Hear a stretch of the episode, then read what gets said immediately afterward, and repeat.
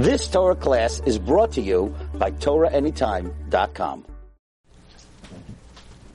I was recently talking to a, a neighbor of mine who told me that he had over for a Shabbos meal a psychiatrist, psychologist, whose job is to go to death row inmates and to talk to them about the crimes that they committed in order to see if maybe, maybe there was something within their psychology which prevented them from making a conscious decision to perform the heinous acts that they performed.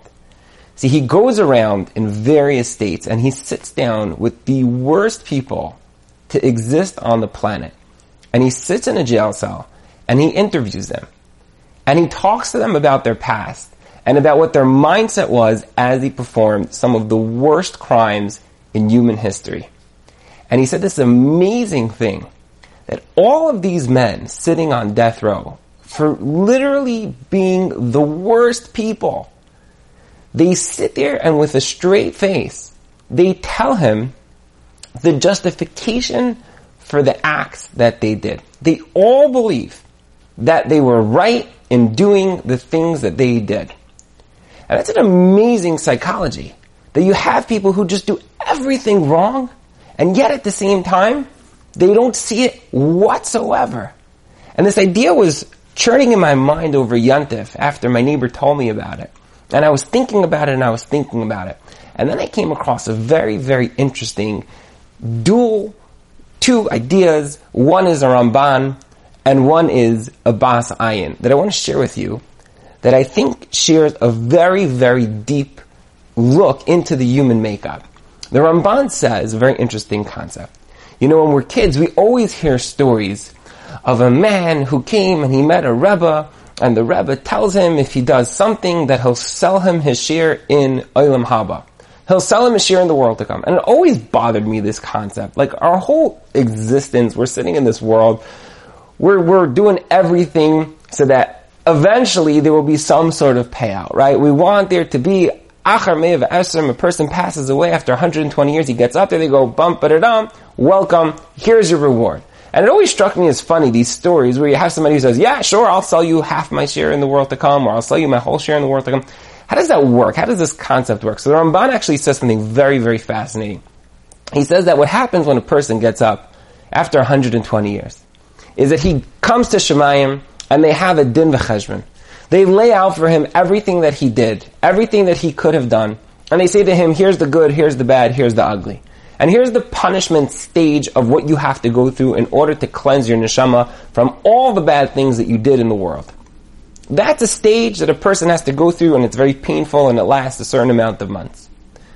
But after that stage, says the Ramban, each person lives on for all nitzchi, for all eternity, with the feeling of the relationship that they earned or they built or they experienced while living in this world.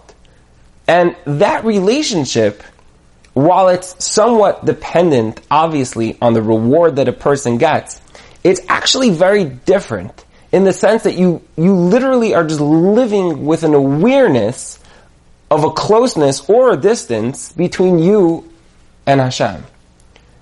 And what happens is as you go through the cleansing process called whatever it's called, called Gehenim, called the cleansing process of the world to come, a person's awareness of what he actually accomplished or didn't accomplish, or the relationship, the reality of it, it sets in and it strikes a very, very deep chord within your neshama. And that feeling, it, it stays with you, it sticks with you forever. And that pain or that pleasure is what a person lives on for. So maybe a person will sell his reward, but he cannot trade off that relationship, that feeling that he developed, that he built over all this time. We all know it says that this world is like an entranceway into the next world. It says, prepare yourself in the entranceway so that you'll enter the next world. What does that mean? It means within this world, we should be doing things so that we'll be feeling the feeling that we will eventually feel. What does that all mean? Rav Lopian He's just amazing.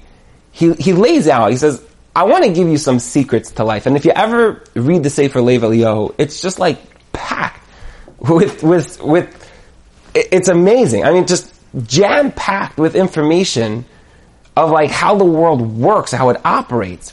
And Rav Lopian says, very fascinating. He says, I want to teach you how to feel your neshama just a little bit.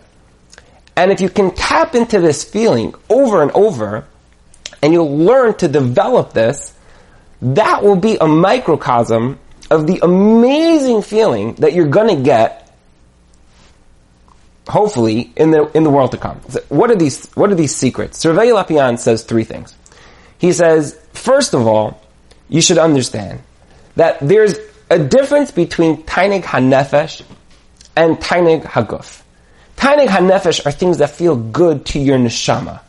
You feel like amazing. Tainig HaGuf are things that feel good on a physical level. So how do you know which one is which? So Rav Lopian says three things. He says, number one, you should just know that anything which is Tainig HaGuf has to constantly be replenished. You need food, you eat it, you feel good while you're eating it, and then you need to eat food and you feel good while you're eating it, and then you eat food and then you feel good while you're eating it, and then you just keep eating food and food and food. You constantly have to be refueling. Tainig nefesh, it's not necessarily like that. You can do something. Imagine you go and save someone's life. Imagine you go and you give tzedakah to somebody and they don't know about it and you really put them in a good position. Imagine you work on your anger you, you were gonna get really mad and you didn't. That feeling is a feeling that carries on even beyond the time that you were performing or not performing that action. It's, it's an amazing internal feeling that just lasts. And you can think back to this, like very few people think back like eight years ago when you were in a restaurant and you ate an amazing steak. Okay, it was, it was a steak. I mean, how, the best steak ever. How good was it? It was so good. Like you're still thinking about it eight years later? Something needs to be checked, right? That's not, that's, it, it's impossible. The feeling cannot last so long. Maybe a day later you'll say, wow, yesterday I was in a great restaurant. After a little bit you're like, okay, I'm, I'm still hungry today. I need to eat. But when you work on your anger, for example, you're like, you don't understand. I worked on my anger 10 years ago, and that moment in time was a definitive moment in my emotional development within my life. It changed my relationship with my wife, with my kids. That, that moment is not a moment for the time that I was actually doing something in as much as the time thereafter, that feeling that I had. Think about like being on a diet. When you're eating, and you're eating to eat and you're not on the diet. So what happens is you're eating and you're so excited. You love the food. It's like, wow, I can't get enough. You're just always looking for something to pop in your mouth. But when you're on a diet, it's the exact opposite. You're very happy when you're not eating. You're not looking forward necessarily to the meal. You're, you're strutting around, you're like, woo, I feel like a million bucks. Why? Because I feel good. Not because something makes me feel good that I ate it for a moment. It's an everlasting, a long term, amazing, deep feeling. That's when you're starting to tap into Tainig Hanefesh. You're starting to tap into a soul. You're not just living for the moment. The second idea is this amazing idea that as our bodies get older and older and older, it starts to realize I'm not going to be here for much longer. We got 80 years, 90 years, 100 years, 120 years. What happens then? You got to start living for the future. So your body starts to reject Tainig Haguf. It's not interested anymore. Food? Like you ever see like an older person sit down in a restaurant like a 97 year old lady sitting in a restaurant and she says, bring me six steaks and three this and all you can eat. She doesn't do that. She eats a little tiny something and she's happy. Her body is not interested. Like older people, many of them, they get up three o'clock, four o'clock in the morning. Why do you get up so early? Eh, I couldn't sleep. Why couldn't you sleep? Their body's not interested. Your body starts to check out of this world slowly because it's telling you, hello, focus on what's really important. It's an amazing thing. If you think about it when you're younger, you think about what will I not be interested at the end of my life in? What am I just going to not care about? If those things are things that you're not going to care about, then you have a very good set of priorities for this point in your life. The third idea is a very interesting idea. Is that most things that come easy are about the body.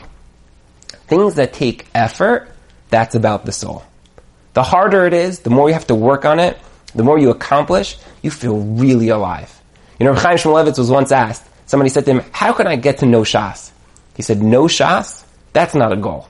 You gotta kill yourself over Shas. You have to be dying for Shas. You have to be staying up late at night. You have to be killing yourself over a Gemara. That's how you get something. That's how you get your neshama alive. That's how you feel alive. Not when it's easy. When it's challenging. Specifically, when it's challenging. And the Steipler used to say, imagine you have a boy in yeshiva. He's sitting in a class. He's not very smart. He's challenged by the Gemara. He doesn't get things as fast as his friends. The classic kid in that situation is very depressed. He looks around, everyone has high scores, high grades, they feel very accomplished, he feels very low. But says the Steipler, if somebody were to grab this kid and challenge him, show him how to channel his challenges, show him how to work through the Gemara, read the Rashi, understand the Tosfos, slower than those other boys, maybe not understanding it as much as they do. That kid should be the happiest kid in the class. Why? Because his neshama is truly awake. It's on fire. It's an amazing idea. That when it's easy, you don't feel very good. But when you work on something, it becomes much deeper. And when it's deeper, oh, it feels so good. There's a sefer called Bas Ayin. Amazing sefer. And he says, I want to explain to you how this world and the next world all combine to create this amazing microcosm of how we experience it. He says like this. He says, the upper worlds, the Olam HaEmes, is created with the letter Yud. It's created with the letter Yud, and it stands for, it represents, it is created a world of Emes and Din. Reality. It's real up here. This world, the world that we live in, the lower olamos are created with a Hey, and that is rachamim. There's a hay, which everybody knows, there's like a little entranceway that people could escape, they could get out, you could do tshuva, you could change. It's a hazier world, it's a fuzzier world. It's not as emes, it's not as din, it's not as rigid as the olam ha'emes. There's a link between these two worlds, and that's the vav, because the pasuk says that Hashem created Eis Hashemayim the Eis Haaretz, the Vav is this world. Hashem created the world with a Vav. The six days of the week, our creation, which is Vav. 12 months, which is Vav and Vav, is 12, and sometimes it's an Ibbur year, it's a leap year, and there's 13 months, so it's Vav, Aleph, Vav, Vav. Beautiful. That's how these worlds work. But he says that Hashem created within this world feelings, portals, connections areas that you can feel what the next world feels like. For example, Shabbos. Shabbos is a portal, a look into the next world. It says very interesting that we say the words Asher bara Elokim la'asais, and the last letters of bara Elokim la'asais is emes, because it's, it's, it's a look into the world, the olam ha'emes. We therefore don't live as much in this world. We don't create as much on Shabbos simply because we're not living in this world as much. We're starting to experience the world of emes, of din.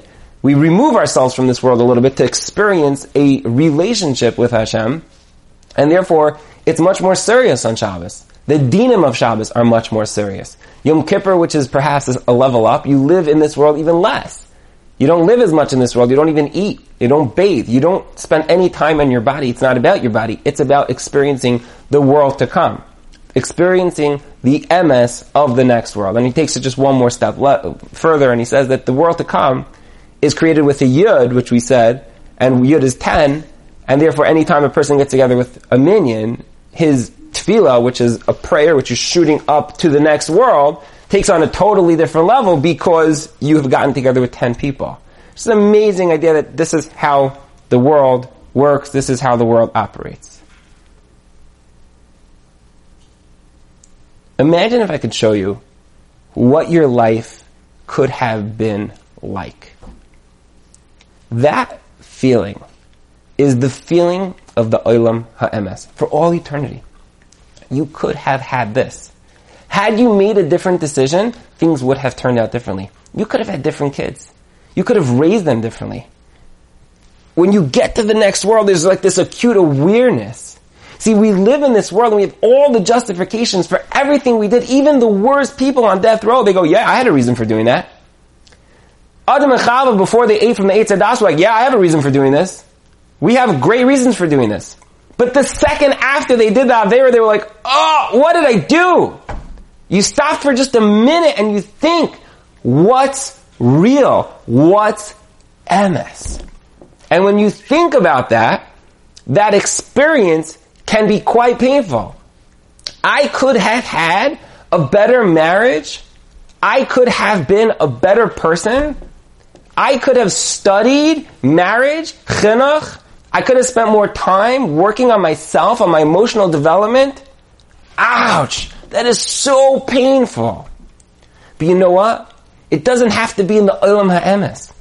We have so much on this world, so many portals that people can tap into to study marriage, to study chinuch, to learn what it means to be a better person, a better husband, a better spouse, a better father, a better child, to raise your children in the right way. There are so many avenues for people to look at.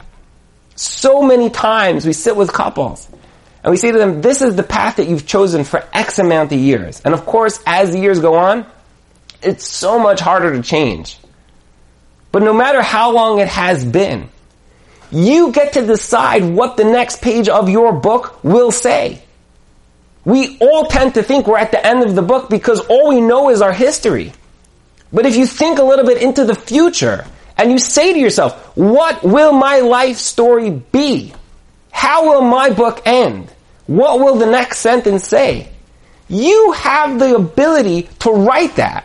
And if you spend a few minutes thinking about this, getting some education, working on your children, on your family, on your midos, on your davening, on your learning, then the pain that you can experience in the next world, it's not going to be pain. It's going to be a lot of pleasure because you're going to realize that there's not so much what I could have done. Rather, you will live with an eternal sense of feeling of what you actually capitalized on. You've just experienced another Torah class brought to you by TorahAnytime.com.